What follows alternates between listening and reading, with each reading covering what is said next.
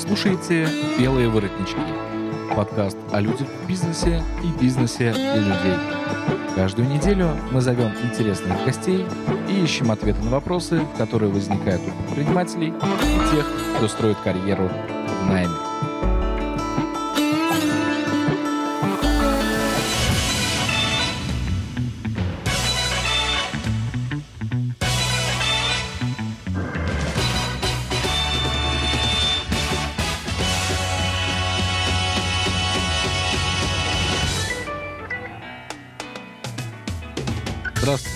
Друзья! С вами подкаст «Белые воротнички» и его ведущий Максим Канухин. У меня сегодня в гостях э, человек, который э, с маркетингом абсолютно на «ты». Это Елена Лукина, профессиональный маркетолог, э, сооснователь агентства «Ленин». Это агентство рекламы и брендинга. И соучредитель и тот, кто придумал замечательнейшую выставку, экспозицию брендов э, с привлечением туда огромного количества разных компаний. «Волга Бренд». Этот э, фестиваль, он уже проходит э, несколько лет, и вот, ну, понятно, что в этом году, к сожалению, так получилось, что его пришлось отменить, но мы ждем э, триумфального возвращения э, фестиваля, когда многие компании опять покажут то, на что они способны, и получат э, замечательные памятные призы – которые, в свою очередь, не просто призы, а как раз показывают, кто из них действительно добился хороших успехов в брендинге, развитии компании и, соответственно, а, получил ну, максимальный профит от того, что они а, вложили свои деньги, знания и усилия в развитие именно бренда. Елен, привет. Привет. А, Лен, у нас сегодня такая интересная тема с точки зрения брендинга и рекламы.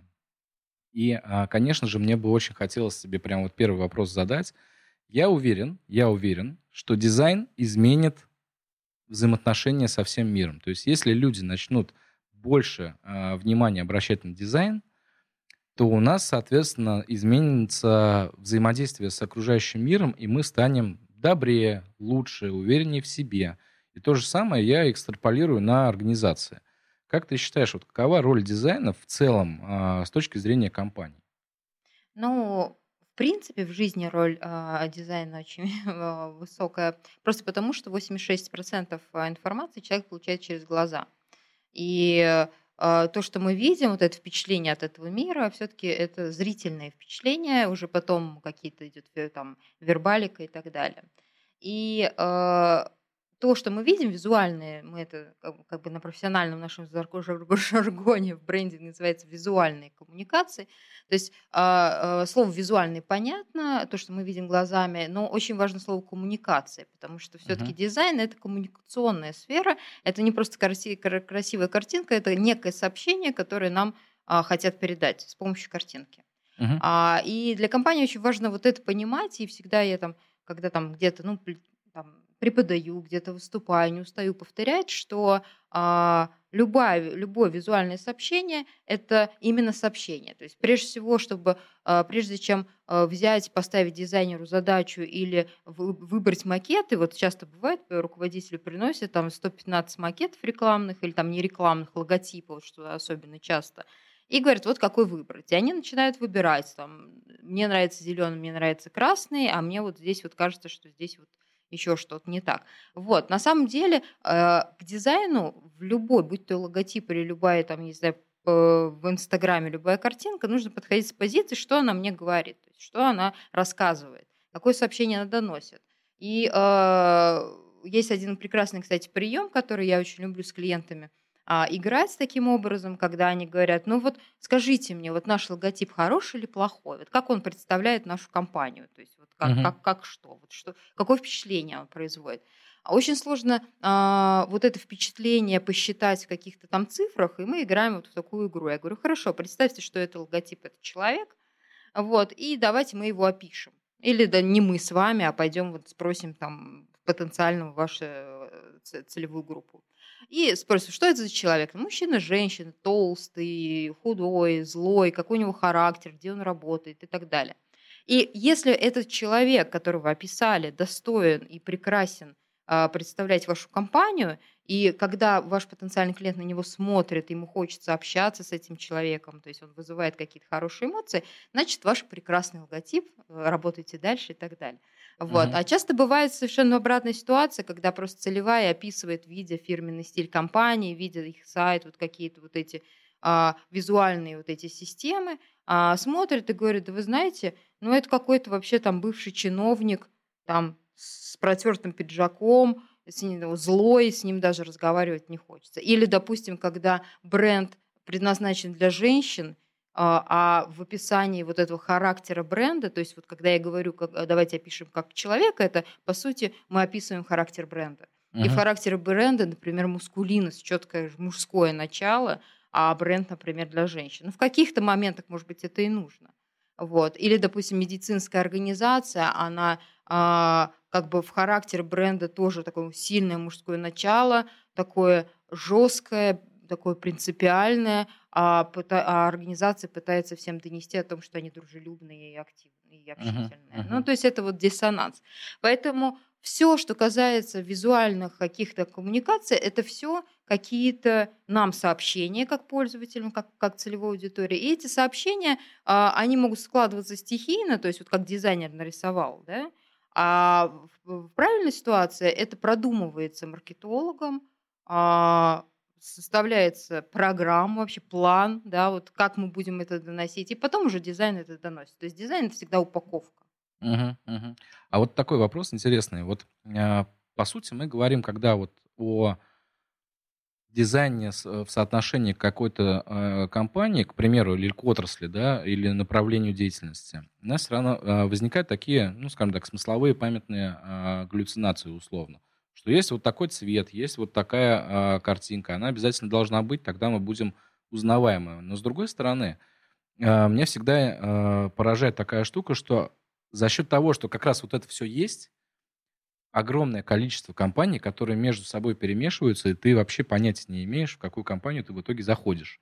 Потому что они все одинаковые. Как же вот без смелых решений, условно, без вот таких вещей, без выделения, я к мужскому, женскому сейчас как раз вот веду, выделиться из толпы? Мгм.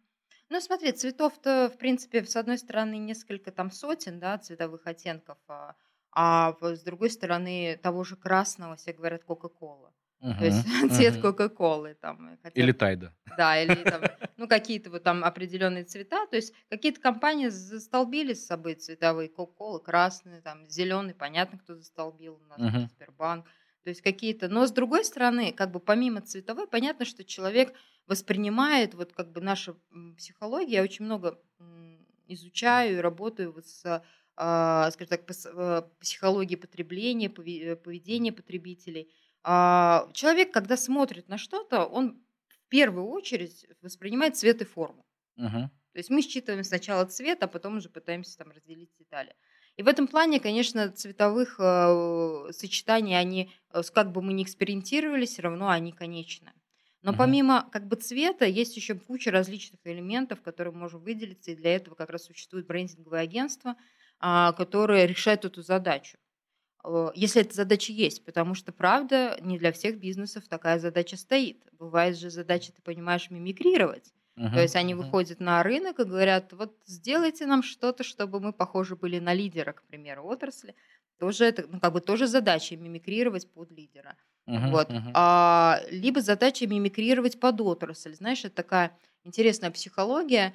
Например, есть цвета отрасли. Ну, понятно, в медицине это, например, там оттенки синего. Да, синенький, зелененький. Да, такое. и, допустим, э, компания приходит э, на эту отрасль, и чтобы добиться эффекта, что я такой же вот, ну, вот этого эффекта доверия вызвать, то есть я как бы на этом рынке давно, я такой же, как все, мне можно доверять, как и остальным, то они как раз синими и голубыми становятся. Мгм. А вот как раз, когда приходит компания такая вот, э, тоже э, в Ну, Самаре, молод- пон- молодая. ну, да. почему компания «Мать и дитя», например, Мгм. да, моско- московская. То есть а, они как раз оранжево-красные.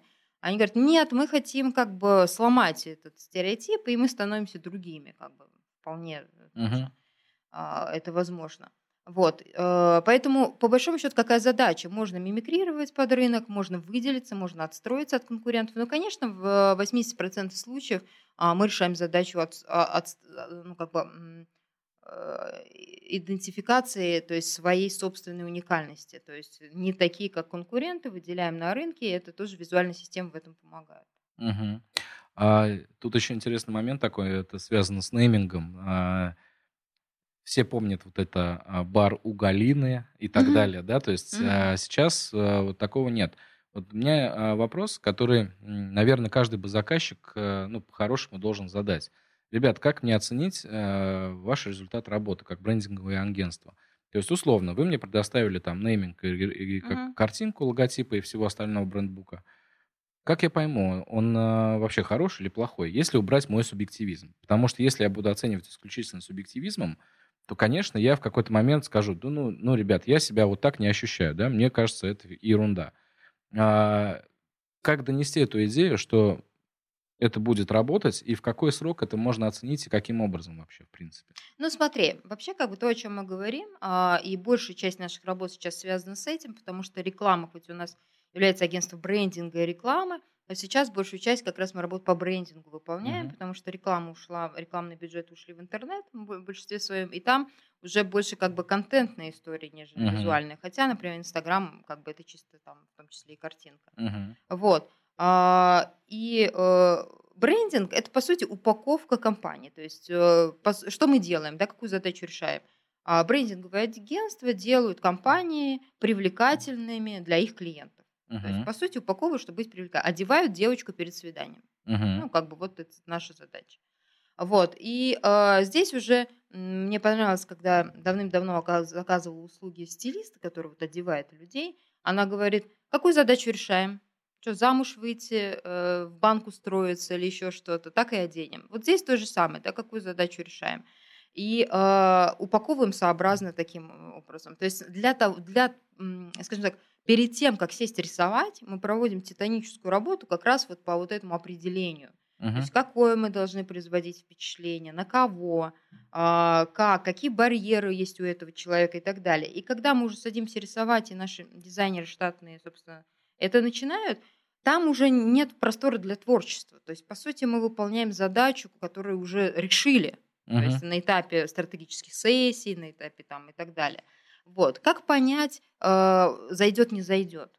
Но, конечно, субъективное мнение э, руководителя мы обязаны учитывать. Хотя мы можем сказать, «Эй, товарищ, ты не целевая аудитория своя, ты вообще ничего не понимаешь, и ты не должен э, выбирать дизайн. Но а, мы уже 7 лет на рынке, и мы заметили такую э, ситуацию, когда э, компанию упаковали, все прекрасно, целевая аудитория в восторге, а, как говорится, платье не носится. Мгм. Он просто не, не- не любит его одевать, а, руководители. Вот. Поэтому все равно приходится учитывать. У меня, например, а, была ситуация в жизни, когда а, упаковку женской гигиены, прости, Максим, выбирал а, руководитель м, подразделения, мужчина там под 60, такой в пиджаке, как бы, он сидел и выбирал, какую все-таки упаковку, вот розовенькую или голубенькую. Мгм. Кое-как Мгм. удалось его уговорить позвать бухгалтерию, сказать, милый мой, пожалуйста, пускай давай бухгалтера, у твоей девочки еще, может быть, тебе что-то скажет.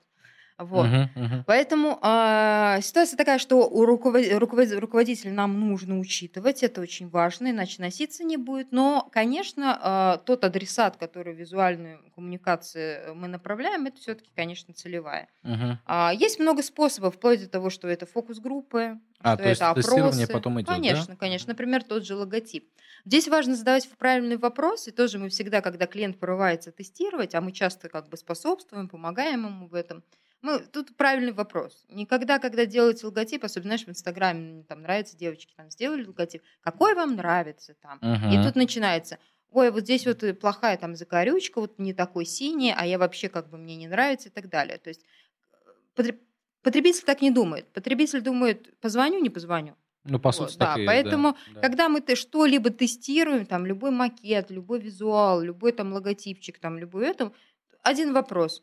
Обращусь, не обращусь, куплю, не куплю. Все. Здесь да или нет, здесь нет никаких других вариантов. Поэтому, когда мы тестируем, мы показываем, в какую компанию вы бы обратились в первую очередь. Вот у вас три компании, куда позвонить в первую очередь. И чисто вот это вот доверие срабатывает, сюда позвонить. Ну, это как раз вот это к инструменту позиционной карты мне в этом плане очень нравится. А, когда задается вопрос, ну, не только там позвоню, не позвоню, а дорого там, дешево там, соотнесите вот это вот. Да. э, Вам пять компаний, пожалуйста, у кого из них самый дорогой, у кого самый дешевый продукт. Или они там а, какой характер имеют, да, вот такой или вот такой, условно там там, я не знаю, лечебная зубная паста или профилактическая. Ну, это уже есть... фокус-группы, когда есть возможность пообщаться, это uh-huh. да, это уже фокус-группы, можно это все обговаривать и нужно. Вот. И, кстати, ты классно вспомнил по поводу э, э, этой, истории дорого или дешево. Вот здесь вот просто прекрасная история, потому что не видя вообще ценника, люди не ошибаются. То есть угу. вообще они, а, я тоже так иногда на лекциях с студентами играю в игру, когда а, там упаковка меда, мы много лет работали с производителем меда и сделали там 12 торговых марок для, для разных сегментов.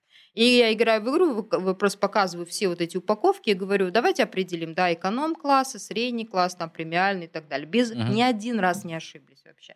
То есть безошибочно, не видя ценники, люди понимают, как бы, да, конечно, это, это восприятие. Но вот я тоже в этом плане согласен. Бренд это восприятие. То есть, условно, когда я вижу mm-hmm. вообще все, да, то есть э, не обращаю внимания на закорючки, реально никто на закорючки не обращает внимания. А, я смотрю и думаю, а, а кто там а, за брендом? И вот к вопросу, наверное, о том, носится или не носится платье, я уверен сто процентов, что когда происходит ребрендинг компании, вообще происходит достаточно большая организационная работа. И это видел на практике когда компания а, изменила свои, там, ну, условно, цветовые сочетания, э, сформировала какой-то визуальный посыл, но им для этого пришлось еще очень много работать э, со своим персоналом для того, чтобы вот они эту же идею транслировали с клиентами. А, а иначе, получается, как раз там платье не носится, ну, на моей практике очень часто исходя из этого. То есть они привыкли работать по-старому, а сейчас им говорят о новых каких-то правилах, и они такие, да ну нафиг, то есть а зачем нам это нужно? И, э, как и любые изменения, понятное дело, что они, а, люди сопротивляются в большинстве случаев там, и изменениям в организационной структуре или в позиции взаимоотношений с клиентами, принципах общения, коммуникации с клиентами. А это очень важно. И это здесь как раз, да, бренд, э, на мой взгляд, бренд имеет очень важное значение, и подготовка к ребрендингу, она идет не только с точки зрения там, определения а, того, какое сообщение мы хотим донести, но и как мы это будем поддерживать. Потому что одно дело там, прийти а, на дорогой бренд, вроде как бы, да, э, вроде как бы качественный, он мне визуально покажет, что он супер, но в реальности ты приходишь, это комнатушка 2 на 2 такой, и там тебя встречает менеджер по продажам, говорит, здравствуйте, вот, и в этот момент ты разворачиваешься и уходишь. Да. Это вот как раз а, ожидание и реальность, да, вот здесь. И это, конечно, страшная штука. Ну, ребрендинг вообще это отдельная такая, я думаю, что прям можем с тобой до, до, до утра говорить, потому что а, я, несмотря на то, что это основной наш хлеб, чаще против ребрендинга. То есть к нам компания это, за этим и приходит. Почему? Потому что этот инструмент, он как э, Э, знаешь, вот как к врачу приходит, и он там показано, резать ногу или не резать. Вот если можно не резаться, сохранить, то лучше, конечно, ее сохранять. Uh-huh. такая же история, потому что ребрендинг а, у него показания конкретные и четкие есть, и не просто так, типа, потому что сменился главный маркетолог компании, uh-huh. хочет новый логотип, там, или у него там а, жена там нарисовала, жена руководителя тоже что-то нарисовала, и давайте поменяем. Потому что компания уже давно работает, клиенты привыкли, клиенты, э, сотрудники привыкли. Угу. И то есть вот переодеться э, нужно только если, ну, например, когда, ну, основные частые причины ребрендинга а, э, это смена позиционирования. То есть мы раньше были, например, маленькие, теперь стали большие там. Мы раньше быстрые, теперь мягкие. То есть смена сообщения самого. То есть uh-huh, вот то, о чем uh-huh. я говорю, когда мы вот это сообщение меняем. А здесь мы работаем часто со стратегами, маркетологами, а, которые делают э, там позиционирование, мы сами принимаем участие в разработке позиционирования, и когда меняется само сообщение, за ней меняется упаковка. А, примеры, это, э, такие примеры, допустим, это фабрика сладкодаров Самарская, вот uh-huh. проект прошлого года наш. А, то есть это глобальная перестройка, когда старая, достаточно крупная фабрика, э, очень так вот Э, тяжеловесно, то есть меняла и, и в лучшую сторону всю эту историю. То есть они а, пришли к позиционированию фаб, правильной фабрики правильного печенья, и за этим поменяли все визуальные коммуникации и упаковку в том числе. То есть uh-huh. поменялось все. Вот. А, либо, например, когда, когда еще ребрендинг, когда не, э, старый фирменный стиль уже не решает задач, то есть он наоборот является барьером. А, часто, например, компания выходит на новый уровень, но самая такая распространенная история – рынок франшиз. Пошли Мгм. на рынок франшиз. Вот этот вот логотипчик нарисованный там а, задней левой ногой как бы уже не канает, да. А, пошли на рынок э, Москвы. Вот у нас часто самарские компании, которые выходят там на рынок Москвы, они приходят в Мгм. Москву, а на них как-то смотрят не так, потому что выглядеть надо по-другому. Другой костюмчик одеть нужно. Мгм. Здесь тоже к нам. Вот. Ну и, наверное, это не сам, вот тоже не частая история, но иногда бывает. Это, а, знаешь, бывают такие, что компания должна переодеться в связи с какими-то либо репутационными проблемами, либо с, э, с организационными проблемами, сменой собственников и так далее, когда, по сути, как бы сама компания в принципе меняется, а как бы, конечно, упаковка приходится тоже менять. Вот. Поэтому самое и показано, если, то, конечно, ребрендинг хорошо. Как бы. Мгм. Если, скажем, есть же такое понятие, как рестайлинг, то есть когда, например, ферстиль создавался давно, и он же просто объективно уже устаревший. Ну, то есть компания выглядит стрёмно. Мгм. Вот. Окей, тогда есть рестайлинг, когда мы там небольшими графическими приемами сделаем фирменный стиль более современный, компанию более живой, как бы, и все. Ну, рестайлинг, вот как пример, мне кажется, хорошо заходит э, авторынок и автопроизводители. А, Ведь, по сути, они не меняют а, сам бренд, не меняют Да? ее визуальный посыл. Ну, чуть-чуть, а, скажем так, корректируют, исходя из а, трендов, которые сейчас существуют. Ну вот Просто ш- чтобы... хотя бы Shell взять, вот эта ракушка, да, то есть Мгм. 80 лет это ракушка в, в другом объеме. И самое интересное, я очень люблю наблюдать вот такие длинные э, истории брендов, когда вот видно их изменения, там раз в 10 лет примерно, они раз в 20 лет, они меняются. И за ними можно проследить просто графические тенденции в принципе в мире, как меняются. То есть Да, а, да. переход там от градиентных форм а, к плоским, да, да, даже у нас в телефоне это можно посмотреть, как это меняется, вот этот графический мир. Да, да, да, да, да. Плоский сейчас уже не тренд, кстати, я насколько Сейчас понимаю. опять, сейчас, сейчас, кстати, обратно вернемся к градиентам. У нас что-то штормит туда-сюда. Мгм. Вот, сейчас уже модно опять вот эти какие-то вот переливы, которые невозможно на, напечатать потом. Часто, знаешь, бывает там дизайнеры, наверное, дизайнерят. Мгм. Вот. А, ну да, как-то так. Ну, поэтому э, э, ребрендинг, да, это как бы основной э, инструмент, но опять же надо понимать, как бы, зачем мы его делаем. Конечно. Ну вот по поводу дизайна, да, я когда а, учился на маркетинг, а, нас, мне запомнилось это на всю жизнь, когда ты создаешь э, какой-то визуальный посыл, но име- имеется в виду логотип в большей степени, а, то, конечно, его нужно ориентировать на то, чтобы он был хорошо смотрибелен а, абсолютно на разных позициях. То есть это может быть 3D, это может быть там вплоть до воздушного шара, и все это должно быть одинаково смотрибельно хорошо. Иначе получится, да. А вот как раз вот эти вот э, вещи с градиентами, это очень сложно визуально. Ну, это называется, то, о чем ты говоришь, это масштабирование логотипа. То есть вот это самая распространенная проблема, когда к нам приходит уже с готовым Мгм. а, логотипом. Ну, к примеру, когда компания маленькая, у нее действительно нет денег на брендинговое агентство. То есть и мы не претендуем, хотя а, у нас были случаи, и они часто достаточно бывают, когда компания все-таки в приоритет, как бы не новую мебель в офис свой поставить, там, или там а, этот MacBook купить руководителю, а в приоритет они ставят все-таки брендбук свой, Мгм. вот, и идут и, собственно, заказывают его в первую очередь. А, Но бывает так, что что-то сделали как-то, а потом уже там 2-3 года поработали, там упакуемся. И вот когда приходит уже с готовым логотипом, вот здесь начинается масштабирование, это самое прям, прям такое узкое место, потому что поставили на визитку хорошо, на вывеске не читается. Уже И- нехорошо. и нам приходится все переделывать. Компания вторую, повторно платит как бы уже деньги. То есть, когда они там фрилансеру заплатили первый раз, да, теперь нам. Просто Мгм. чтобы мы это все переделали. Вот. И важно еще, знаешь, что понимать, как бы здесь тоже важная история, что а, логотип это только галстук Да, от конечно. костюма, конечно. а а нам весь костюм надо пошить. И а, компанию узнают не по логотипу, а вот по всей вот этой вот графической системе. Там дополнительные элементы графические, цвета, ш- там иконки, вот эта вся история, которая входит в брендбук. Вот, поэтому, конечно, а, когда компания упаковывается, а, по галстуку, конечно, можно судить о человеке, но лучше все посмотреть, как говорится. да. Тоже верно, да. Но это как раз вот, а, что это как айсберг, да, то есть на самом деле вот эти символы, которые мы видим а, визуально, это всего лишь а, то, что находится а, над уровнем моря. все, что внутри, э, это вот как раз там а, и а, бизнес-процессы и так далее, так далее, и люди. А, Это все то, что мы не видим, но мы потом это в итоге, конечно же, получим обратную связь. а вообще у нас как бы э, то, что мы ожидаем, мы получаем или нет.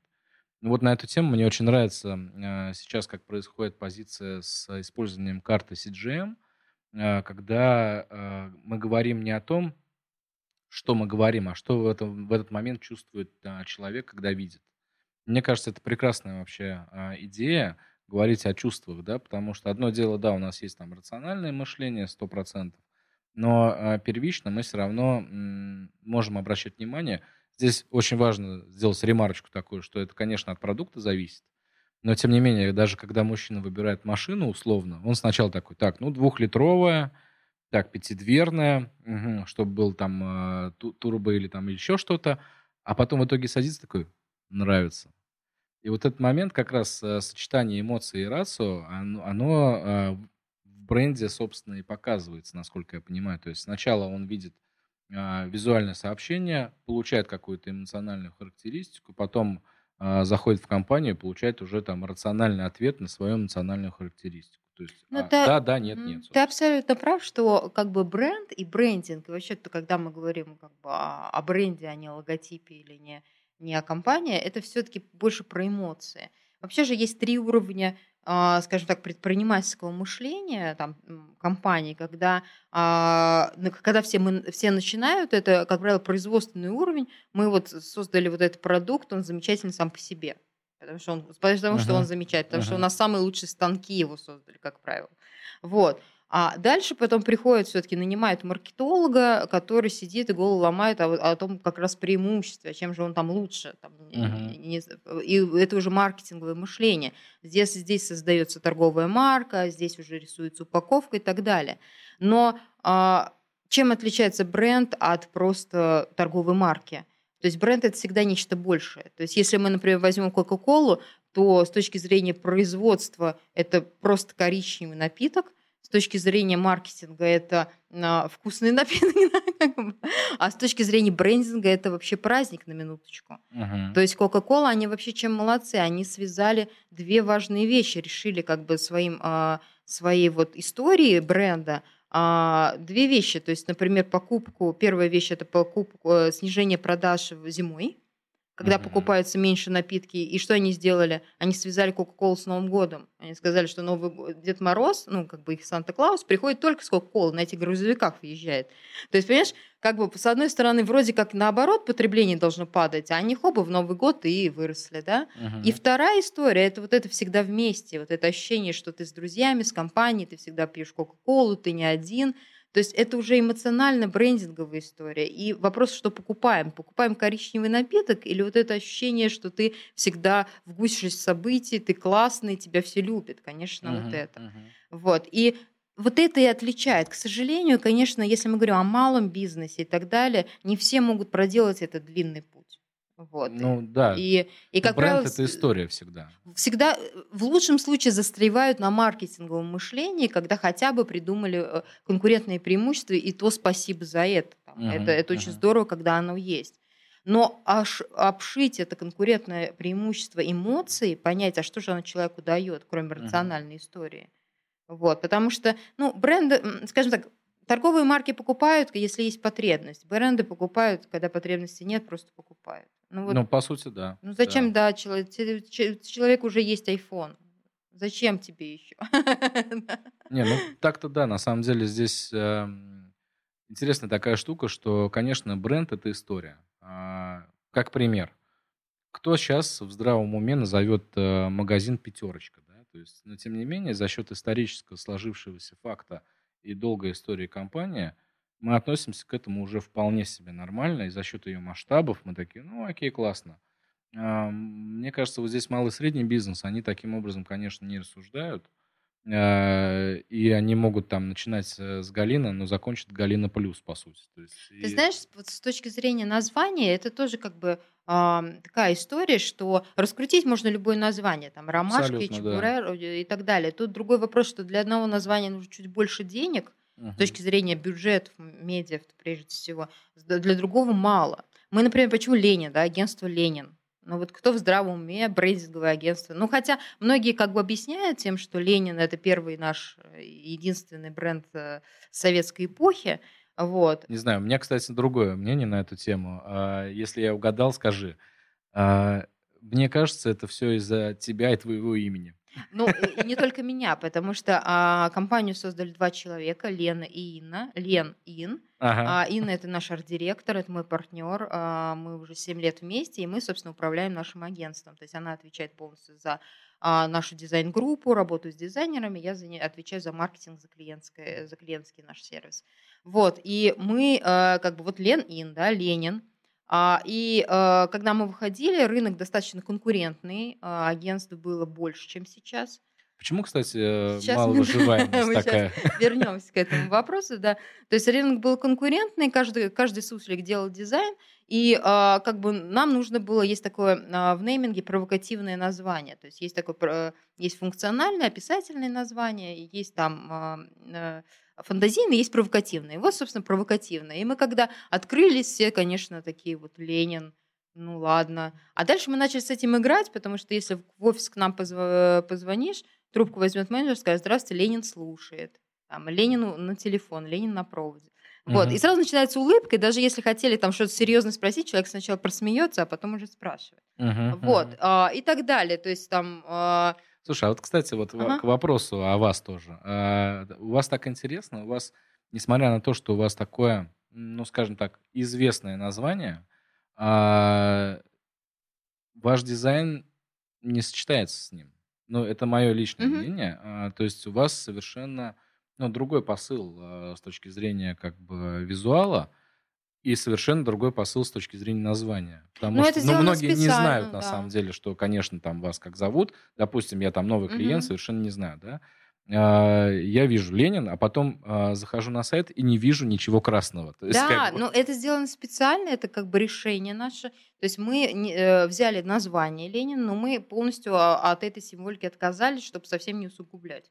Вот, потому что, ну, как бы совсем играть в эти игры мы не готовы, более того, никакого отношения к Ильичу иметь не хотим. мгм. Хотя а, первые три года на день рождения агентства наши клиенты стабильно нам дарили что-то из атрибутики. То Ленина притащит, знаешь, вот эту вот Мгм. статую нам там, а, и то еще что-то, как бы. Поэтому все равно так прикалываются, но в то же время мы вот стараемся как бы отказаться, тем более сейчас мы а, готовим, появилось время благодаря карантину, а, собственный ребрендинг сделать, поэтому у Мгм. нас будет совершенно другой дизайн, более брутальный такой, более а, европейский. Вот делаем новый сайт, а, тоже Мгм. спасибо карантину, а, и будем продолжать работать. По Мгм. поводу выживаемости. На самом Да, деле, да, этому, смотри, интересно. тут э, ситуация такая, что по большому счету брендинговые агентства правильные, они живут долго и счастливо.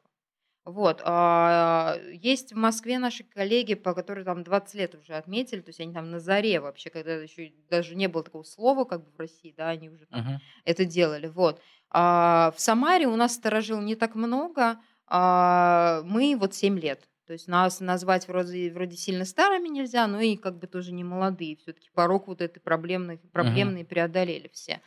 А, Я думаю, что все зависит от эм, подхода агентства к собственным ресурсам. То есть самое понятное дело, что в нашем бизнесе самое важное это команда. То есть это дизайнер. Как всегда, да. Дизайнеры очень дорогие на нашем рынке, на Самарском. Они реально, их мало, и они прям реально дорогие. То есть приходится их перекупать, то есть искать, обучать за много Мгм, денег и так мгм. далее. И э, вот как только агентство начинает экономить на этом, и, допустим, я не знаю, там студентов архитектурного сажать, там выполнять заказы, а, а клиентам продавать это задорого, вот здесь начинает все ломаться, потому что, ну, как бы клиент тоже не дурак. Он видит, кто выполняет заказ, он видит качество работы. Вот, поэтому у нас э, команда в приоритете стояла всегда, и даже сейчас, когда в апреле нас закрыли, вот, я могу сказать, что я это восприняла тяжело, хотя Инна, как бы, она держалась, она говорит, все будет хорошо. Вот, я восприняла тяжело, потому что, знаешь, в один момент, когда объявили вот где-то вот, когда вот мы начинали, еще не понимали, что нас закроют, но уже вот это, а у нас, ну, чтобы ты понимал, у нас очень крупные обычно контракты. То есть у нас там контракты, например, ребрендинг завода. Мгм, это прям мгм. вот, прям год мы будем это делать. И у нас контракты начали подмораживаться. То есть они не закрывались, просто люди говорят, сейчас, девчонки, подождите, вот сейчас вообще как бы непонятно, что будет, давайте посмотрим. И Мгм. когда Ну, у нас... Многие, да, с такой Да, ситуацией когда вот у нас стали замораживаться контракты, у нас остались как бы, часть осталась, часть заморозилась, То есть мы сделали с сыном как бы такую встречу, мы все прям сели, и я говорю, ну смотри, как бы э, ваш, что, что сейчас важно, важно сохранить команду любыми силами. То есть вплоть до того, что вложение собственных средств мы должны платить зарплату ребятам а, до последнего, даже если у нас вообще не будет проектов ни одного. То есть как сколько сможем, столько будем платить. Uh-huh. Вот как совсем не сможем, там все уже там будем там с пустыми карманами, тогда как бы ну будем думать, что uh-huh. делать. Мы посчитали, сколько нам хватит денег а, вот платить, и уже, собственно, готов, стали готов, готовиться, да, морально, но, к слава богу, вот недели две-три поморозились, и потом народ как-то отдуплился, то есть все такие, окей, давайте дальше работать, а, контракты разморозились, мы продолжили, стали появляться новые, и, в принципе, мы сейчас, вот, мы сейчас работаем на полную загрузку. Угу. То есть, в принципе, мы уже вышли на ту историю, как ну, там, прошлого года и так далее. То есть немножко падение было, вот апрель-май, сейчас вышли обратно. Вот, поэтому, наверное, агентства не выживают, когда вот не хватает, начинает не хватать денег на дизайнеров, дорогих, uh-huh, хороших, uh-huh. и начинает страдать качество.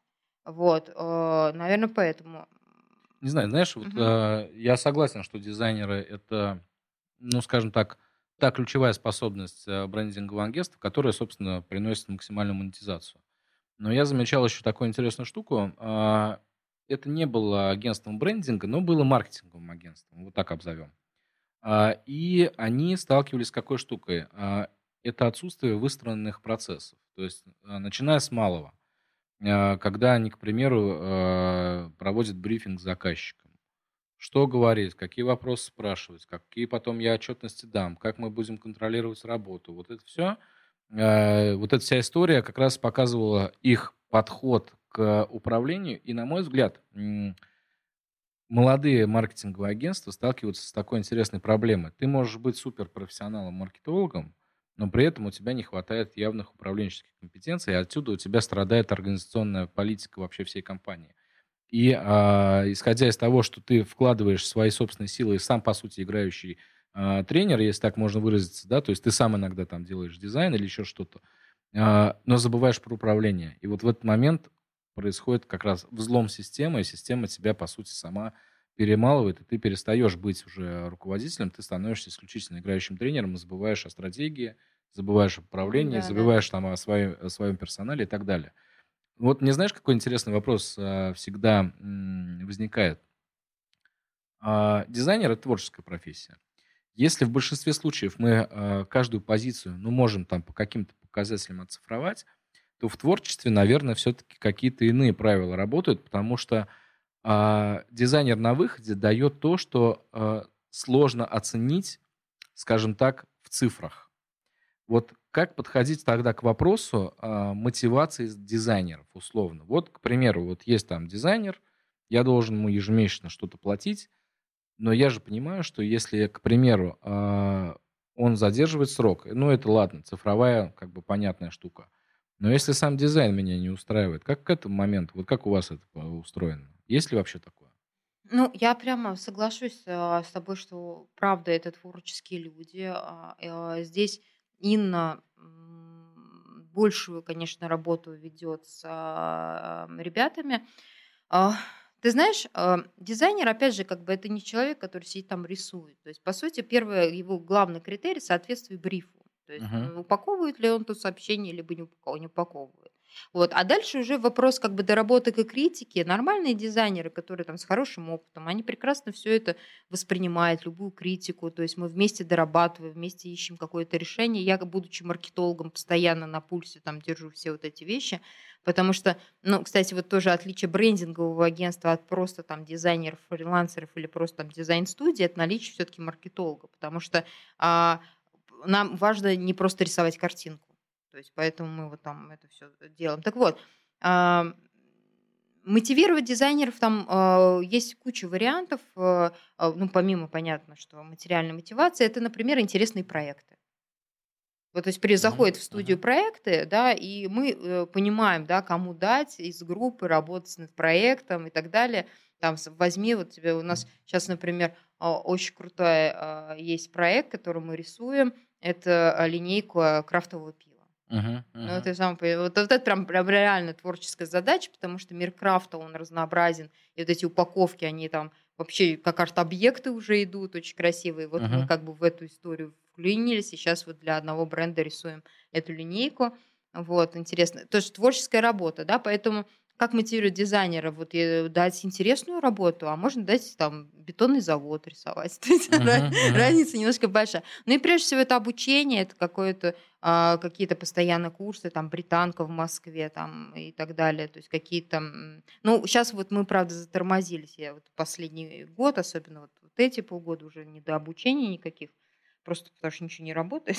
Ну, это тоже верно. Но да. какие-то онлайн тоже стараемся. Поэтому а, дизайнер это всегда как бы такое, знаешь, а, а, ресурс, который постоянно должен развиваться. То есть ты должен им э, тоже помогать в этом развитии. Потому что если остановится, все закончится. Угу. Ну, ты знаешь, я вот на самом деле... Э, спасибо большое за вот этот ответ. Я согласен, что любого человека, конечно, нужно там мотивировать и находить к нему подход.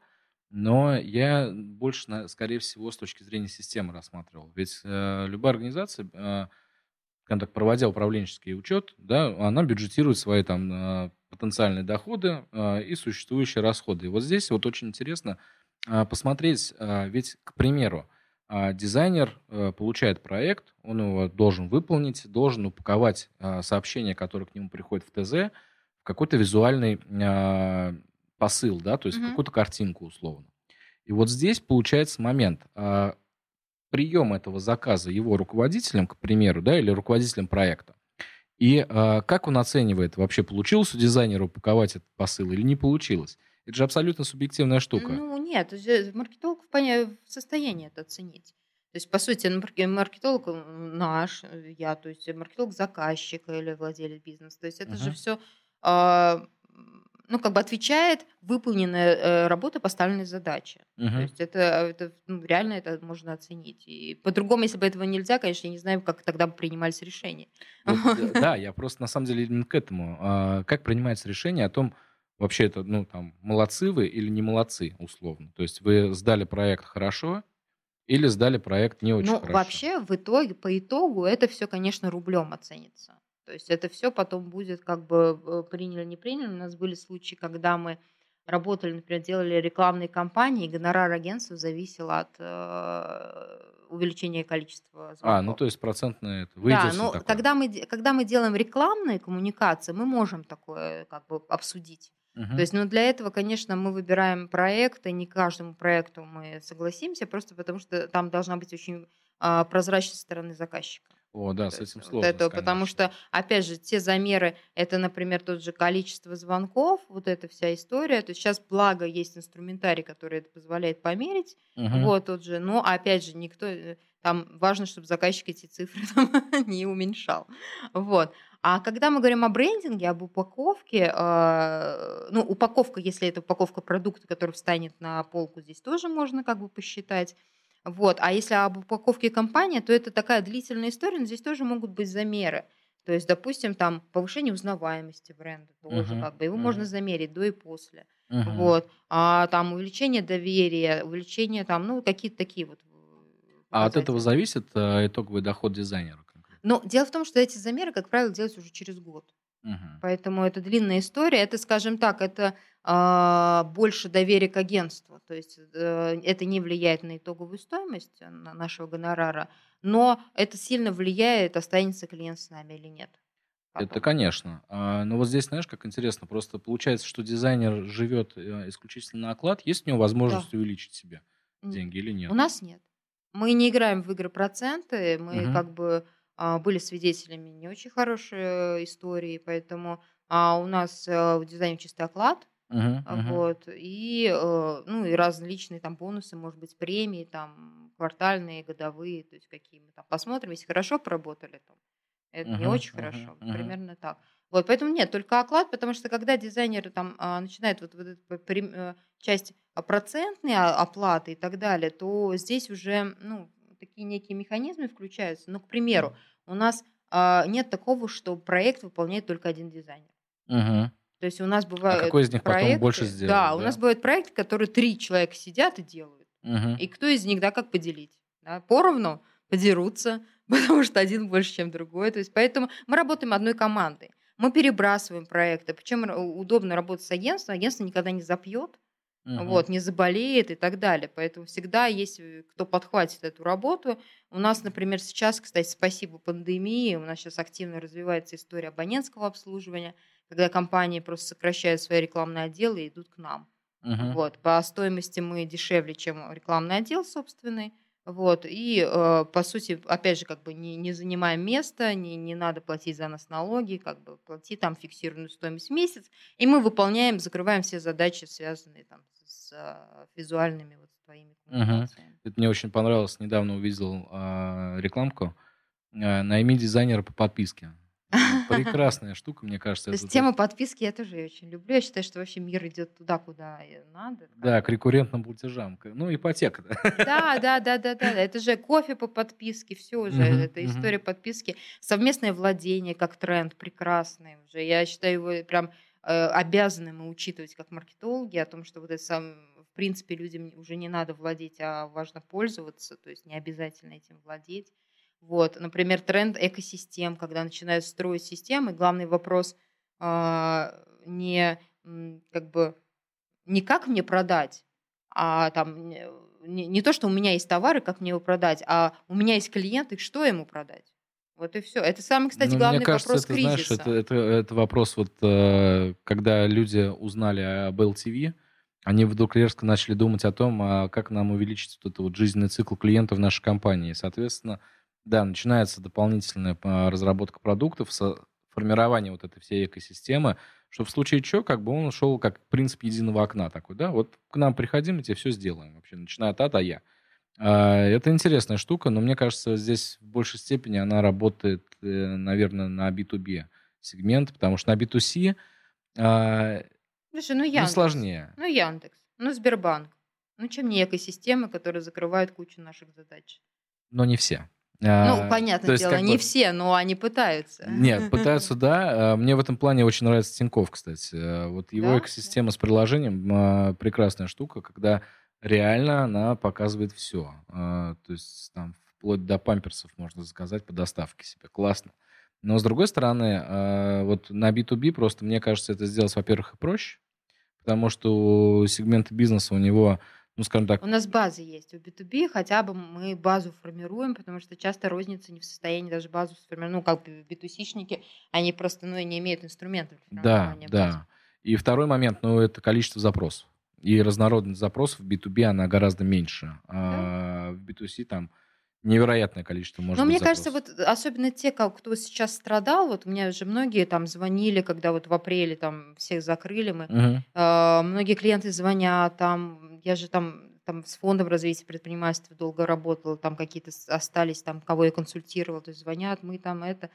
И всем один и тот же был совет. Ребята, у вас есть базы, подумайте, что им продавать. Ну, может быть, да, сейчас им не нужны ваши там, я не знаю, там э, услуги какие-то, uh-huh, да, ну uh-huh. что-то им нужно, то есть подумайте, что, что еще можно. Вот, может быть, какие-то э, вообще переобуться, какие-то другие совершенно вещи продавать. Uh-huh. Понятное дело, что смежные хорошо. Ну вот мы смежными, кстати, э, ну да, правда, давно, два с половиной года назад начали делать сайты, раньше мы их не делали, сейчас э, ну вот э, два года назад открыли эту историю. И, и ты знаешь, это интересно, потому что раньше мы делали брендбуки, упаковывали, э, упаковывали компании, они говорят, а сайт? А сайт, конечно, как основная коммуникация. Мы говорили, а сайт, вот идите. Куда-то. Да, куда-то. Да? Сейчас мы так не говорим, мы говорим, а сайт это хорошо. Вот, и продолжаем с ними работу. Поэтому вот, наверное, да, важно подумать, какие еще есть потребности у клиента и попытаться их закрыть, если это возможно. Ну да, вот э, все-таки это очень важно, как раз это амниакальность такая, да, то есть со всех сторон и все вместе взятое. А, приятно, когда ты получаешь все услуги через принцип единого окна. Это как мой пример из жизни, я был в шоке, честно говоря. А, сравнивал, когда а, в какой садик отправить ребенка, а, в итоге понял, что ни один частный сад не дает то же самое, что и муниципальный, как ни странно, а хотя бы по одной простой причине, что нет своей территории никакой. И у меня была такая ситуация. Я все как, как правильный человек, как человек в 21 веке написал на госуслуги. Все а говорят, а еще иди в МФЦ. Да, а потом я узнал, что как бы давай дуй в МФЦ, а, нужно подтвердить. Я говорю, а зачем тогда, в принципе, вот эта да. вся история? А, я бы и сразу пришел, и не протянул полгода, пока мне четыре раза отказывали, как бы по Мгм. непонятной причине. Ладно бы еще э, причину указывали, как бы почему нет. Ну вот никак. А, И вот здесь, мне кажется, несмотря на то, что они очень хорошо, в принципе, развиваются по сервисам, но каких-то вещей у них, э, банальных вещей, казалось бы, да, ну не хватает почему-то. Но это Наверное, вот о то, о чем будущем. сейчас говорят, это очень модная тема последние два года. Это вот как раз клиентский путь. То есть, когда мы, э, скажем так, будучи своим же клиентом, пытаемся прожить все стадии, посмотреть, где мы можем споткнуться. Мгм. И, кстати, немногие компании региональные это делают. Чаще, чаще это история Москвы, то есть там уже это прям, это а, ну, прям целые обучающие курсы этому те- тем- тем- на этой теме есть. Вот, а, к сожалению, а, в регионы мы много работаем с регионами, у нас есть московские клиенты, но все-таки регионов больше. Мгм. А в Москве там есть такая история, там как бы, ну, пока деньги вот не кончились, буду работать с Лебедевым, Не знаю, если есть. Вот А классную тему потом, да. подняла. Как тебе, а, как, как же это бренд в итоге назвался-то? Про бургер, Да, да, да, вот про бургер. Это... Ну, слушай, сейчас же как бы новая тема, что Артемий заявил, что это все искусственный интеллект делал, все там логотипы. Да, не знал. Ну да, что они якобы разработали искусственный интеллект, который а, вот как раз экспресс-дизайн вот по за 100 тысяч, что это делал, как некоторые из этих проектов делал компьютер. Вот, э, что, собственно, люди сказали, а, ну, понятно, почему. Почему он такой, да? Да, да, да. Вот, ну, ты знаешь, на самом деле, какая тут задача, я вообще не, э, не люблю эти игры с одним вариантом, типа мы сделали, идите. Вот, мы, например, делаем как минимум три, а если не угадали, то дальше делаем. То есть, потому что э, не может ни один дизайнер, ни маркетолог с первого раза прям, я, я, так, я художник, я так вижу, да, то есть это все-таки задача бизнесовая, а не, не творческая. Вот, поэтому, ну, некоторым фирмам было важно. Я думаю, что к ним обращались просто за пиаром, потому что, ну, опять же, кто эту бургерную знал, да, теперь ее знает Теперь знают полстраны все, да. полстраны. Поэтому, да, за пиаром. Или, например, у нас есть в Самаре а, один крупный завод, которым тоже а, студия Лебедева делала брендбук за полтора миллиона много-много лет назад. Вот, сейчас, я думаю, они дороже. Ну, вот, понимаешь, как бы при каждой встрече то есть, э, упоминают, что а брендбук нам делал вот кто. Мгм. Вот, они... Ну вот это, кстати, да, это, это к вопросу, какую услугу продаете. То есть вы продаете а, дизайн или вы продаете пиар. Вообще интересная штука, потому что мне кажется, да, вполне возможно, что, что сейчас а, Лебедев в большей степени, конечно, продает пиар. А, потому что выложив в свои соцсети там условно свой а, новый какой-нибудь там проект, он получает широчайший охват, а, и это, конечно, дает о себе, ну, дает эффект. Другой вопрос, что, наверное, не для каждого бизнеса. А, потому что, ну, вот с тем же самым бургером, да и фиг с ним, ну еще что я его знаю. Как бы я... Где он там находится, я туда не поеду явно. А, Поэтому здесь Ты такой, знаешь, знаешь, у маленьких просто как бы почему вот почему мы больше работаем с регионами а, и почему мы работаем с малым средним бизнесом, с крупным у нас не очень много как бы контрактов, хотя есть. А здесь вопрос идет как бы о выпол- ну вот допустим, смотри, как бы брендинговое агентство в Москве, то есть вот крупнейшее, которое берет у них там, например, фирменный стиль упаковка компания от от там 2 миллионов рублей. Мгм. это как бы есть такие. То есть это когда заключается такой контракт, а, идет там большая маркетинговая работа, большая дизайн-работа, включается фокус-группа и так далее. То есть надо, надо понимать, что этот проект будет выполняться минимум год. Мгм. Минимум. Мгм. И потом он был, будет выполнен хорошо, качественно, замечательно, молодцы, как бы, и они стартанут. А надо понимать, что у малого и среднего бизнеса нет этого года. Это точно. И, а, ну, я же не говорю о, о двух миллионов. То есть, может быть, двух, два миллиона и есть, а от этого года нету. И в этом плане а, мир меняется в том, э, меняется как бы в сторону большей мобильности. И сейчас люди а, как бы нет времени, потому что ты идею придумал бизнесовую, она через месяц уже может устареть, она запуститься. Вот, поэтому, к сожалению, часто а, Ну, как это раз из серии лучше быть э, первым, чем быть лучшим. да, да, да, да. Вот, и поэтому часто это идет в ущерб, например, стратегии. То есть они пишут стратегии, например. В ущерб маркетинговых исследований они тоже не делаются. И Мгм. я как бы понимаю с точки зрения, здесь, понимаешь, я разрываюсь. С одной стороны, я маркетолог, и ко мне, когда приходят за упаковкой, я говорю, ребят, ну, надо вот сделать здесь вещи, там, проанализировать ц- целевую аудиторию, давайте Мгм, конкурентов мгм. смотреть. Вот это все. Это время, они говорят, ребят, и у меня аренда, через три недели я должен открыться, должна вывеска висеть у моего магазина. Как бы давайте. Мгм, мгм. Вот, и мы как бы вынуждены помогать бизнесу, как бы минуя все вот эти истории. А наши коллеги московские, Ну, тогда они там- получается тоже вот это страшная вещь, мне кажется, честно говоря. А, Я вот тоже в этом Мгм. плане вполне себе рационально подхожу к процессу, и сначала мне лучше получить некие данные, которые я как минимум потом смогу оценить и принять решение. А, а иначе получается, что это, знаешь, вот интуитивное такое решение, которое в итоге может быть абсолютно некорректным. А я потом буду крайний в этом плане. Как бы, Да, оно может быть некорректным, собственно, даже если ты проведешь все это, э, ошибаться могут все. Здесь, знаешь, Нет, вопрос понятно, опыта да. просто. Вот скажем так, а, вот такая помощь вот таки, в таком экстренном старте все-таки должно все-таки оказывать агентство с опытом, потому что у нас уже были такие проекты. Мгм. Вот, мы, например, уже, мы уже работали с медицинскими клиниками, мы очень хорошо понимаем целевую аудиторию. И да, без исследований мы можем начать работу. Мгм. Вот, поэтому, наверное, когда вот такое... А, а, наши московские коллеги, как бы там вот, они эту историю не урезают. Вот, как бы они все-таки идут в эту в долгую работу, поэтому работают с крупными брендами. Ну, которые могут себе позволить. Да, наши, у на- мы, мы все-таки, учитывая, что наш клиент малый и средний, нам приходится. Хотя это, наверное, как бы хорошие времена это не совсем правильно, в хорошие. Но сейчас у нас не хорошие времена. Мгм, мгм. Людям надо быстро зарабатывать деньги, быстро открываться. Вот, ну, Мгм. как бы, а мы идем за ними. Мы говорим, хорошо, ребят, мы, вам, мы вас быстро откроем. И будем, если что, там уже дошлифовывать, как говорится, с колес. Ну, почему нет? У меня был пример интересный а, про наш аэропорт. А, Ребята хотели поставить там а, прекраснейший формат. Даже он там даже стоял, но а, не приносил доход. А, Формат а, такой быстрый, а, быстрого салона красоты. А, И, соответственно, такие типа, что делать? Как нам привлечь сюда людей? Мгм. А, Оказалась очень интере- интересная штука. А, Это вот как раз отсутствие ну, там, прогнозов каких-то. Дело в том, что аэропорт сам проводит исследования а, всех посетителей, кто входит. И а, да, понятно, что в том исследовании, к сожалению, тоже были а, методические ошибки, но тем не менее, а, по выводам было понятно, что те люди, которые туда приезжают, и те люди, которые прилетают туда, на самом деле им в аэропорту нафиг ничего не нужно. Потому что Самарский аэропорт в данном случае это не перевалочный пункт. То есть там никто долго не сидит на самом деле. Им Прилетел, улетел. прилетел, да. улетел. То есть как бы им вот эти дополнительные услуги в целом, ну, редко нужны. А, а на этом весь проект строился. То есть что, э, люди ждут, пойду-ка я там то, все, пятое, десятое сделаю, как бы и прекрасно.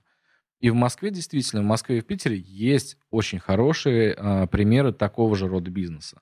Но вот а, локальность, да, региональность, как бы она здесь далась м, свое работает, сто процентов, и это не работает.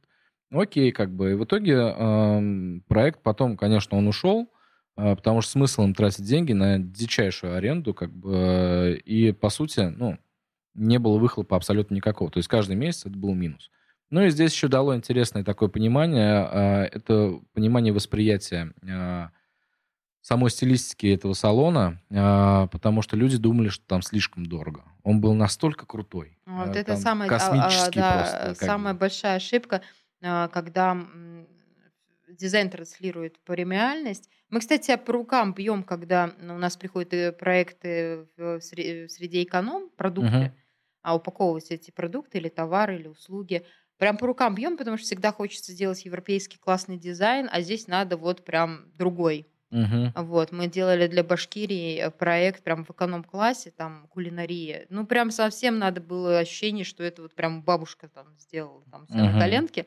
А Вот, ну мы, да, это сложные для нас проекты, но премиальные, кстати, легче идут, да, чем эконом. Ну, но сейчас наверно, они, да. сейчас они, кстати, вас сейчас знаешь, вот, а, если говорить вообще об а, трендах и вообще что происходит сейчас, я могу сказать, что кто у нас, да, кто прорывается, кто вот э, фаворится, это, конечно, продукты питания в разном варианте, начиная там от производства продуктов питания, до заканчивая какими-то форматами там едовыми все равно, то есть люди все равно Мгм. есть. Это понятно.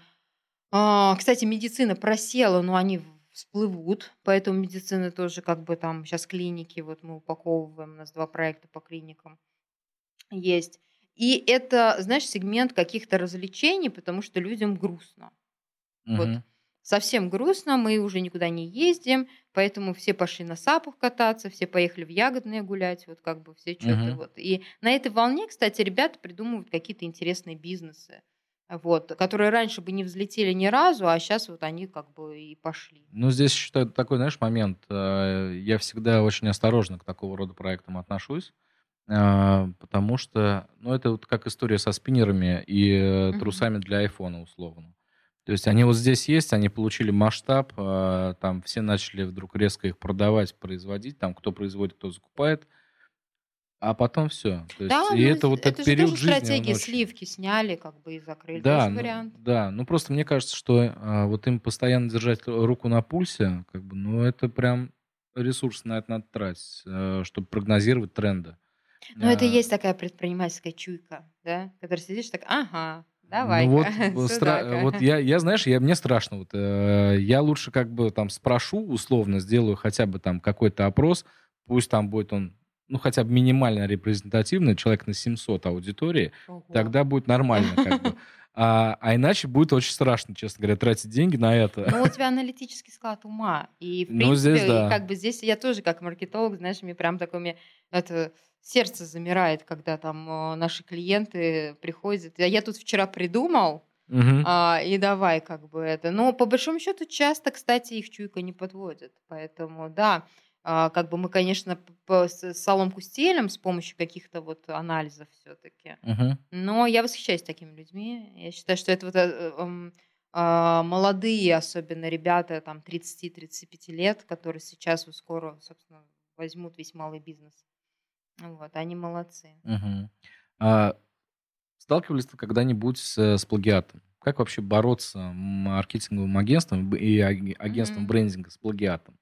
Ну, смотри, тут ситуация как бы двоякая, как бы, а, если у нас воруют, Мгм. Ну да, я вот об вот, этом как да, раз. ну, ты знаешь, а, у нас какие были случаи? У нас были случаи, когда брендбуки наши воровали. То есть брендбук это технический документ, который пиш- пишется под каждого клиента. Ну, он, прям, он супер он, уникальный. он уникальный. Ну, потому что там даже слова как бы пишутся, то есть не под копирку и все такое. И а, так было смешно, что очень известный один консультант в Самаре, он а, прислал мне на, ну, не на проверку, просто говорит, Лен, говорит, это, мне сделали, говорит, брендбук, посмотри, пожалуйста, как вообще. Я открываю, и там вот слово в слово с нашего недавнего проекта. Просто прям вот, знаешь, Мгм. прям вот слово в слово. Ну, нет, мы как бы не, да, не стали давать огласки этой истории, мы просто написали исполнителю, что там, ай-яй-яй, нехорошо так делать. Как бы.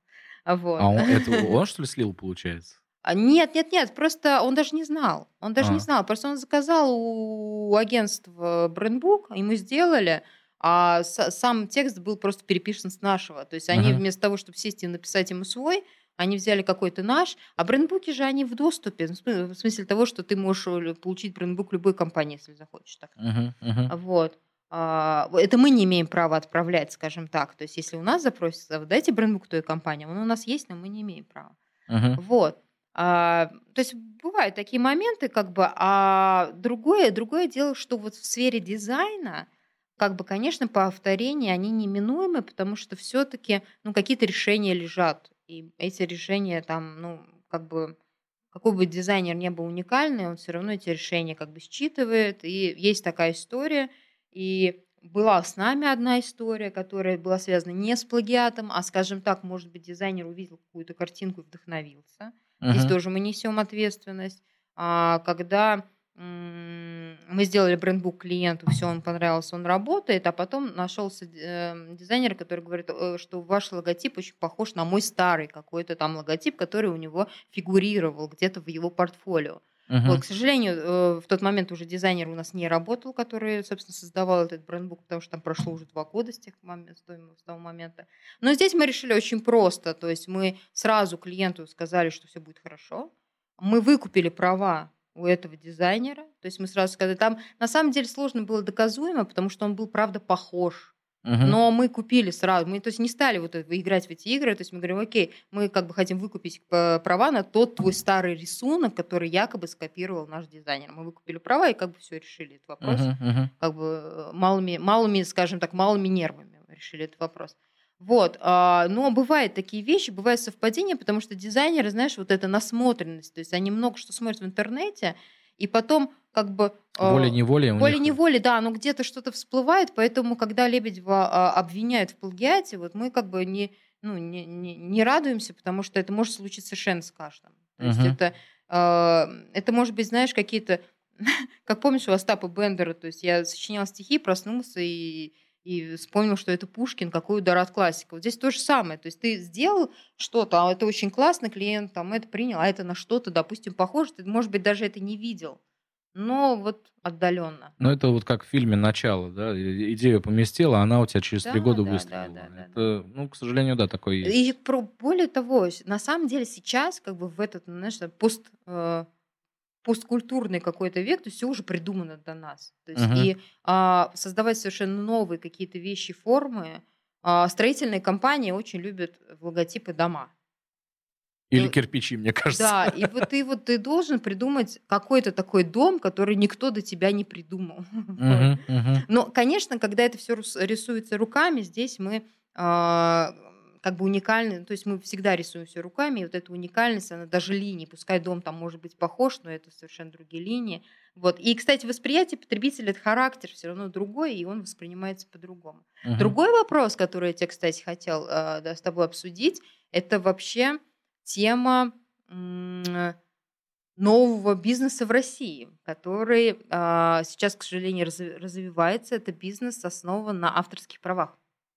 Угу. То есть сейчас а, есть целые а, такие детективные агентства, которые выискивают незаконное использование шрифтов э, фотографий или каких-то изображений или торговых марок и зарабатывают на это хорошие деньги. И это прям вот я вижу, когда к нам прибегают а, люди и говорят, мы получили письмо там, ну, допустим, вот у нас был случай, э, фабрика небольшая, э, кондитерская, у них там, ну, тортики, как это называются тортики, там, uh-huh. пчелкина полянка, допустим, uh-huh. да, и вот им пришло письмо из Питера от Невского берега о том, что в пятидневный рабочий срок уничтожить всю продукцию с названием Пчелкина полянка, потому что Пчелкина полянка принадлежит нам.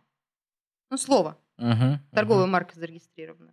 Слушай, ну здесь знаешь, какая интересная штука? Да, а, э, это раньше тоже была такая интересная тема, когда, а, как пример, один парень зарегистрировал домен Google. А, ну, вот так вышло. То есть они в какой-то момент сами, ну, видимо, там упустили или пропустили, и он такой, свободен забрал. Смешно. Смешно, но они понятно, что потом, ну, ладно, друг, ну, ну о ну, чем ты? Вот, но здесь, на самом с этим э, ситуация страшнее. Отчасти я, наверное, за такую позицию сохранения авторского права. С другой стороны, я четко понимаю, что иногда это может быть абсолютно мошенничество. Потому что здесь вопрос в том, что когда возникает авторское право с точки зрения закона, а, с первой публикации. То есть, э, условно, вот кто первый придумал и э, опубликовал это, того и право, по сути, по сути. Но, к сожалению, да, нужно регистрировать торговую марку и так далее. И вот здесь многие могут сыграть на этом. Если компания развилась, и она уже составляет большой бренд, но, к сожалению, там, не знаю, не хватило э, направления мысли в эту сторону или что-то еще, они не регистрируют и живут с этим нормально. Да. А потом люди такие, оба, ребят, привет, ну теперь вы нам платите за использование торговой марки. Или вы, да, или, ну они под, под угрозой, потому что они в принципе могут запретить, но, конечно, как бы и откупаться приходится. То есть конечно. платить. Да, да. Сейчас просто я к чему это сказала, что сейчас это прям стало, становится нормой, что страшно. То угу. есть прям реально, когда к нам приходит за упаковкой, мы говорим, ребята, регистрируйтесь от греха подальше. То есть, а чтобы зарегистрировать, надо охраноспособное название. И сейчас, кстати, процент нейминга у нас в агентстве, мы разрабатываем название в том числе, у нас работают копирайтеры, растет, усиленно uh-huh. растет, просто потому что к нам приходят и скажут, мы хотим открыть там, я не знаю, там что-нибудь, фитнес-клуб. Uh-huh. Вот, мы говорим, окей, как бы надо регистрироваться, а у нас есть название ромашка. Проверили нам ромашку нельзя, потому uh-huh. что где-то в Липецке есть эта ромашка. И все, и как бы давай опять да, придумывать что-то другое, охраноспособное. Самые адовые э, классы МКТУ это собственно, когда подаешь на регистрацию, ты подаешь свой класс МКТУ, Мгм, Роспатент. мгм. Самые адовые классы это вот продукты питания, вот это рози- э, есть, знаешь, такой 35 класс МКТУ, ужасный, это все розничная, розничная продажа. Вот ты унитазами торгуешь или зубной пастой, все равно ты в одном классе. В 35-м. Вот. И здесь получается очень такая интересная история. Для того, чтобы запуститься, и чтобы тебя никто не, не пришел к тебе, надо Мгм. достаточно, ну, большие усилия приложить. То есть тебе надо придумать название охраноспособное. А, скорее всего, ты сам не сможешь, придется его заказать. Тебе нужно нари- нарисовать уникальный логотип. Поэтому тебе какой-то аба-фрилансер или там на конве не помогут с этой историей. Мгм, Вот. мгм. Ты вот это все делаешь, ты подаешь это в Роспатент, еще платишь госпошлину, после этого ты можешь начинать работать. И вот здесь Да, вот да. а, эта история примерно месяца полтора. А в противном случае ты откроешься, и через год тебе придется переименовываться. потому Да, что- да, потому что тебя могут очень сильно наказать за это. Мгм. Ну вот здесь, да, здесь э, у медали две стороны. С одной стороны, как бы, да, действительно, потому что я, я видел, когда пытались там делать копии, это очень страшно, а, потому что получается, что, ну, ты стараешься, творишь, как бы, а тут тебя так взяли так беспардонно, да, условно. С другой стороны, вот такие ог- ограничительные меры, они, конечно, очень сильно тормозят развитие компании. То есть, условно, я вот хочу сейчас открыться, вот у меня появилась идея, у меня есть возможность, а, и ну, бизнес, когда он только, только стартует, если он стартует э, чаще всего без э, там, ну, внешних средств каких-то, а, то они всегда ограничены. А условия, как бы, за счет которого ты должен там найти это имя, проверить, зарегистрировать его и так далее, это все равно деньги. И э, там, насколько я помню, не соврать, там в среднем одно имя зарегистрировать, это около 200 тысяч. Не каждая компания... Нет, нет, нет, нет, э, нет, это не так страшно. Смотри, там госпошлина 30 тысяч и Мгм. 1015-20 э, юристу, то есть в 50 уложишься. А, то есть можно 50 регистрацию, да, за регистрацию торговой марки 1050 Мгм. примерно уложишься, это не так много, и поэтому сейчас это доступно, сейчас многие идут сразу на регистрацию, чтобы там не морочиться. Мгм. Вот, но я тебе более того скажу, что помимо вот э, самого наименования, то, что является объектом, и это надо за- задуматься, есть такие вещи, как шрифты и изображения. Здесь Мгм. тоже очень интересная тема, потому что Ой, сколько раз мы вообще там спасали компаниям жизни, когда, знаешь, там приходят и говорят, вот мы там, э, я не знаю, там работали с фрилансером, он нам делал буклет, вот мы его там на выставке раздаем. Мы берем, там смотрим буклет, а там шрифт э, пиратский. Используем, используем мгм. пиратского шрифта. А, а у каждого шрифта должна быть лицензия. Есть компания Protype в Москве, которая а, там создает эти шрифты. И вот мы, например, мы ежемесячно покупаем, у нас большая библиотека шрифтов, мы прям выделяем деньги, чтобы покупать лицензии на них. Вот. А когда, как бы, а фрилансер, он где-то спиратил, ну, то есть, я не знаю, там, установил шрифт, думал бесплатный, сделал им буклет. Так иск, самое интересное, пойдет не ему, а пойдет компании, и там Конечно, штрафы и все конечно. такое. То же самое с фотографиями. Вот, знаешь, всегда смеюсь, ну, правда, сейчас уже таких стало меньше, но некоторые есть клиенты, которые приходят там буклет делать. Ну, возьмите какую-то фотографию из интернета там. Мгм. На. Unsplash скачайте, да? Да, сейчас возьмем тебе фотографию из интернета. Ну, мы, например, мы либо проводим фотосессии, работаем с хорошими фотографами, вот, с которыми у нас заключены контракты, либо мы работаем с фотобанком, где тоже покупаем эти фотографии. Вот. Слушай, ну мне кажется, вот с фотографиями вообще мне, ну, настолько она сейчас простая, эта история. Купить? Да. Да ты что, удавиться за... Там фотография стоит там 2 доллара. Многие удавятся купить. э, Лучше из интернета взять, это же бесплатно. А там 2 доллара стоит Ага, фотография. ага. Вот. Ну вот это, мне кажется, тот момент, когда экономия может стоить дороже. Да, просто я, как бы, почему сегодня мы с тобой про это говорим, про то, что предприниматели часто даже не задумываются про это. Мгм. То есть, ну, что такое, я не знаю, там, какой-то шрифт, что такое какая-то фотография, это, знаешь, а, э, у меня всегда была мысль вот какую-то написать там статью, там, пять способов не подставить собственный бизнес там, или там, потому что Хорошая мысль, да. да, подставиться можно там в любую, там, там, там использовать там чье-то это, то есть по авторскому праву даже подставиться. Я уже не говорю по другим маркетинговым каким-то Мгм, вещам. мгм. Вот. Поэтому, да, сейчас интересное время, а, но а, несмотря на то, что вот есть э, какие-то вещи, которые важно соблюдать, а, компаниям в любом случае все равно на старт, ну, где-то месяца полтора уходит. есть и- Конечно, и ну, в среднем, да. Да, это при условии, что ты еще должен сделать все расчеты, сделать закупку и так далее, так далее, если, если это нужно. А если не нужно, то да. Ну вот здесь э, вопрос всегда в пороге входа, конечно же, еще. Да, да. А, в услуги в большей степени как бы сейчас э, ну, практически нулевой порог входа, если не брать специфические услуги. Там, к примеру, медицинские или там юридические услуги, да, у них все-таки порог входа это наличие как минимум образования, а, потому что если уж нет образования медицинского, то ну тяжело. Хотя тоже недавно столкнулся с такой историей, когда а, в Инстаграме, ну, якобы врачи продают там свои консультации, делают услуги, и это, конечно, ну, просто ужасно, что на выходе получается. Там, можно сказать, портит людям жизнь полностью. Потому что ну, взять хотя бы там ботоксные все эти вещи, mm-hmm. а, к сожалению... На дому, да? Ну, там даже Который может быть какой-то офис какой-то, mm-hmm. да, но человек никогда а, не получал образования на эту тему и, собственно, не знает, как это правильно делать, просто там, ну, условно. Ведь, знаешь, вот давайте мы отрежем ему ногу, а я сказал mm-hmm. правую, я сказал ногу, да, то есть как бы вот вопрос. А, и вот здесь примерно то же самое. На выходе получается ну, испорченная жизнь, э, человек потом э, проявляет недоверие ко всем подобного рода э, услугам, в принципе, в Инстаграме. То есть я вот сейчас, к примеру, тоже очень осторожно отношусь к этой теме.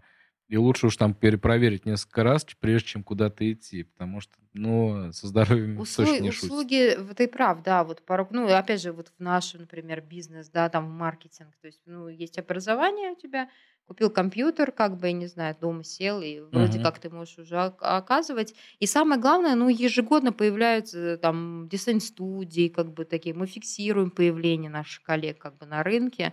Вот, ну, как бы как появляются, так и закрываются. Uh-huh, кто-то выживает, uh-huh. кто-то нет. Наверное, все-таки здесь есть, ну, не знаю, как у других отраслей, какой-то порог выживаемости. То есть вот года, до, до трех лет дожил, дальше как бы потянет. Ну да, да, да. На самом деле я согласен тоже. Это элемент стартапа. Там три года, если пережил, прекрасно.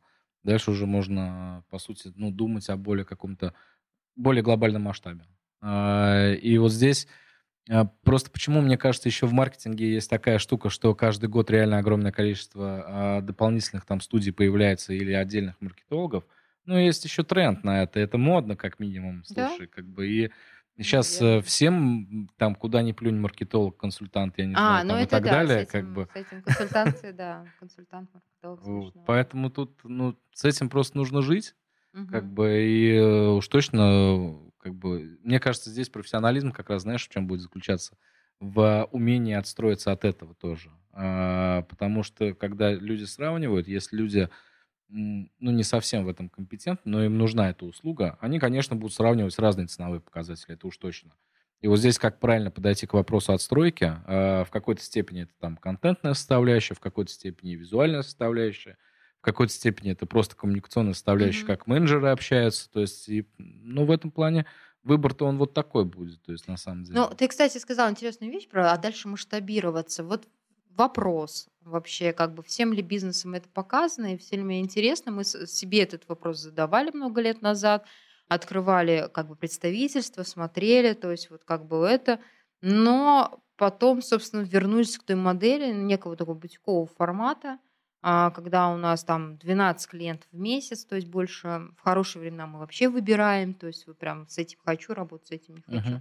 Вот. А почему? Потому что вот то, о чем ты говоришь, играющий тренер. То есть, когда самим интересно работать в проектах, а не, неохота сидеть там и там бумажки подписывать. Uh-huh. Не, ну здесь, знаешь, я, наверное, про масштабирование не в том смысле, что нужно где-то еще открываться.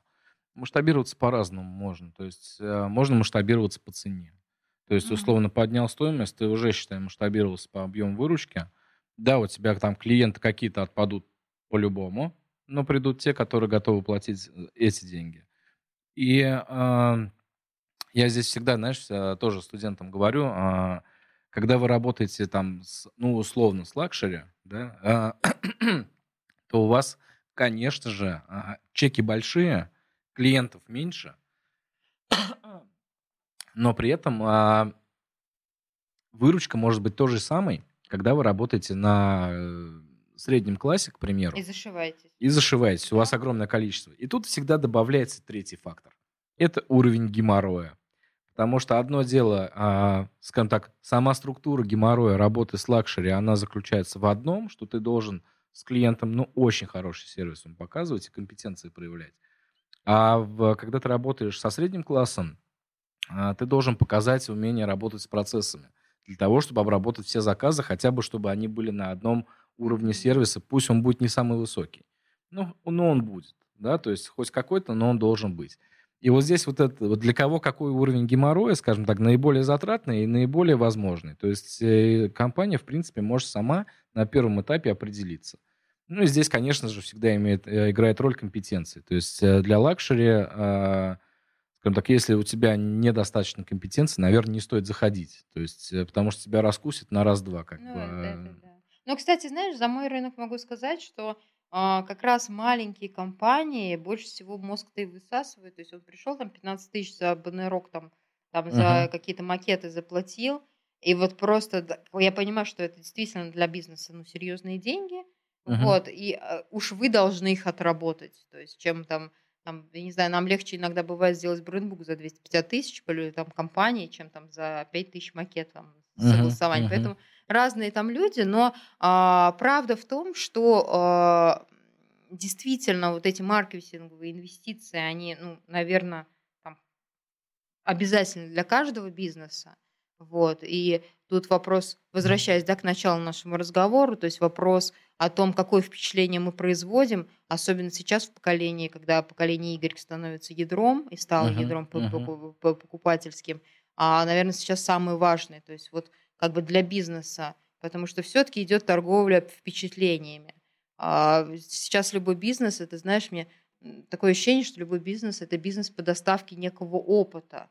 То есть мы даем опыт нашим а, кли- клиентам какой-то, и они этим опытом хвастаются. Они Мгм. говорят там, Мгм. вот я там, а, там попользовался этим телефоном, и у меня вот есть что сказать. То есть вот они, по сути, этот опыт передают. И вот во- для предпринимателя, наверное, главный вопрос, да, как сделать жизнь моих клиентов, как вот этот, сформировать этот положительный опыт с моим продуктом, чтобы он им делился, чтобы он рассказывал. Вот, наверное, Мгм. главный Мгм. вопрос современности, современного маркетинга. Ну, интересная вот эта мысль про опыт, э, такая, что мы делимся, скажем так, продаем наш опыт. Это интересная мысль, Опыт что клиента, то есть он какой-то опыт у нас получил, то есть потребление или опыт. Мгм. То есть здесь же поколению Y же очень важно делиться, то есть, то есть важно э, чувствовать себя вот в чем-то экспертом, в чем-то как бы вот телеведущий, в чем-то Мгм, это. Мгм. и, э, там, я не знаю, смешно даже вот ты на конференции выступаешь и говоришь, кто не сделал селфи в Инстаграм, там два человека поднимает из всего зала, кто еще не сделал, как бы в перерыве сделайте. Вот, потому что нам очень важно, вот Y это важно. Другое дело, Z придут, как бы, и вот здесь вот все сломается, и как мы будем жить, да? Ну, сейчас, да, с этим сейчас большой вопрос. А, Но вот, честно говоря, тоже, мне кажется, очень многое зависит от моды, и а, вот это как раз влияние трендов на модные тенденции, они, конечно, дают о себе знать. Ну, к примеру, вот кто не сделал селфи. А, Возьмем недавний опыт э, э, Тони Робинса. Да, это прекрасный, на мой взгляд, пример, когда люди пришли, такие, о, мы заплатили там дичайшие деньги за... Надо про это написать. Да, да, то есть как бы я сделал селфи, я там ее везде выложил, а потом, как оказалось-то, э, ожидания не, не оправдались. И все говорили, потому вот что дурак, Все начали тебя, да. тебя хейтить. Ну, молодец, ты дурак. Как бы вот и все. Ты заплатил кучу денег за, ну, я не знаю, за то, что тебя по спине похлопали, сказали, давай, встань и иди. как бы. То есть, ну, вот это очень интересная штука. А почему это происходит? Потому что люди, они идут вот на такого рода там мероприятия не за знаниями, а идут за а, показать, что он вообще туда пришел. То есть показать э, Ну, свою персона, экспертность. формирование собственной Да, да. персоны. То есть э, мы же все, все вот, я, знаешь, недавно перечитывала «Бегство от св- от свободы» Эриха Фрома, и он еще много-много лет назад писал о том, что как бы люди это некие персоны, то есть как бы э, человек формирует некое лицо, которое являет миру, и это лицо вот то, что как бы мы сейчас, вот это наше мгм. цифровое лицо, а кто мы там на самом деле, там никто не знает. Вот, и вот это цифровое лицо для игреков это прям чуть ли не самое важное лицо, которое у них есть. За это, Да, конечно, да. Другие ребята, а, и это, знаешь, такие люди в себе, люди, для которых важно больше смысл, а не форма, и с ними нужно будет по-другому разговаривать. Но, кстати, они растут, там, самому младшему по теории поколения, то сейчас собственно, двадцатник, Мгм. самому старшему. Мгм. То есть, по сути, еще лет пять, и как бы все. Нет, я на самом деле только за. А, Ну, это, наверное, это от меня зависит, да, потому что я так, ну, сам по себе такой. То есть, если меня там зовут на какое-то мероприятие, я посмотрю контент, а потом еще подумаю, как бы стоит туда идти или нет. А, И вот этот момент для меня будет, наверное, большим плюсом, потому что я найду общий язык. Потому что Но сейчас вот, А нам да, придется это... делать всеми, особенно как бы в маркетинге. Это, Мгм. да, это, это вот эти, знаешь, люди, которые там не доверяют. То есть вот эту тему недоверия и, те, и тема того, что, а, как знаешь, это моя любимая фраза, не важно, что ты скажешь о себе, важно, что скажет о тебе Google. И вот Да, те люди, да, которые будут перепроверять любой бренд, любой товар сразу тут же в интернете, и тут уже как бы никакие у наши там красивые там сообщения э, мгм. вряд ли будут помогать. На Игоре, на Игорев они прекрасно работают сейчас. Вот там, там нужно будет другое. Там система доказательств. И если мы и работаем как бы с дизайном, то дизайн там тоже будет такой, знаешь, а, больше функциональную роль играть, а, чем декоративную. То есть сейчас это все-таки вообще в России это эпоха декоративного дизайна. То есть Мгм, мы мгм. вот чем у нас веселее, тем лучше вот эти все вот этот мордовский фестиваль, там побольше Мгм, ярко. мгм, мгм. Посмотреть, выйти вон на вывески у нас, все как бы у нас история такая, особенно в регионах. Вот. А, вот то, что творится в Европе, вот эта европейская школа дизайна, когда дизайн все-таки функциональный, когда его задача а, не глаза тебе, чтобы не кровь из глаз, чтобы у тебя пошла, а его задача все-таки как бы а, сделать твою жизнь комфортной средой мгм. некой. Вот Он приносит пользу. вот у зетов будет такая история, и дизайн тоже поменяется. И тоже через 10 лет мы будем все делать ребрендинги тех компаний, которых мы упаковали сейчас. Через Мгм. 10 лет мы будем их переупаковывать потихонечку, просто потому что поменяется потребитель. Но это, Ну, к это да, сожалению, так да. как бы всегда. Мы не застрахуем. Ну, скажем так, это просто развитие человечества. Так и есть. Слушай, ну классно мы с тобой сегодня поговорили. А, Большое тебе спасибо. Было очень интересно вот, а, на все эти темы порассуждать. А, Поэтому я с удовольствием буду ждать тебя еще в гостях. Спасибо, Максим. Очень интересный собеседник. Я думаю, что он даже он уже стемнело уже за окном, а мы все никак не расстанемся. Спасибо тебе. Спасибо большое. С вами был подкаст «Белые воротнички». А, В гостях у нас была, напомню еще раз, Елена Лукина, а, сооснователь агентства брендинга и рекламы «Ленин». А, Ребята, пишите свои комментарии под этим постом. Буду рад услышать вашу обратную связь. Всем пока-пока. Пока.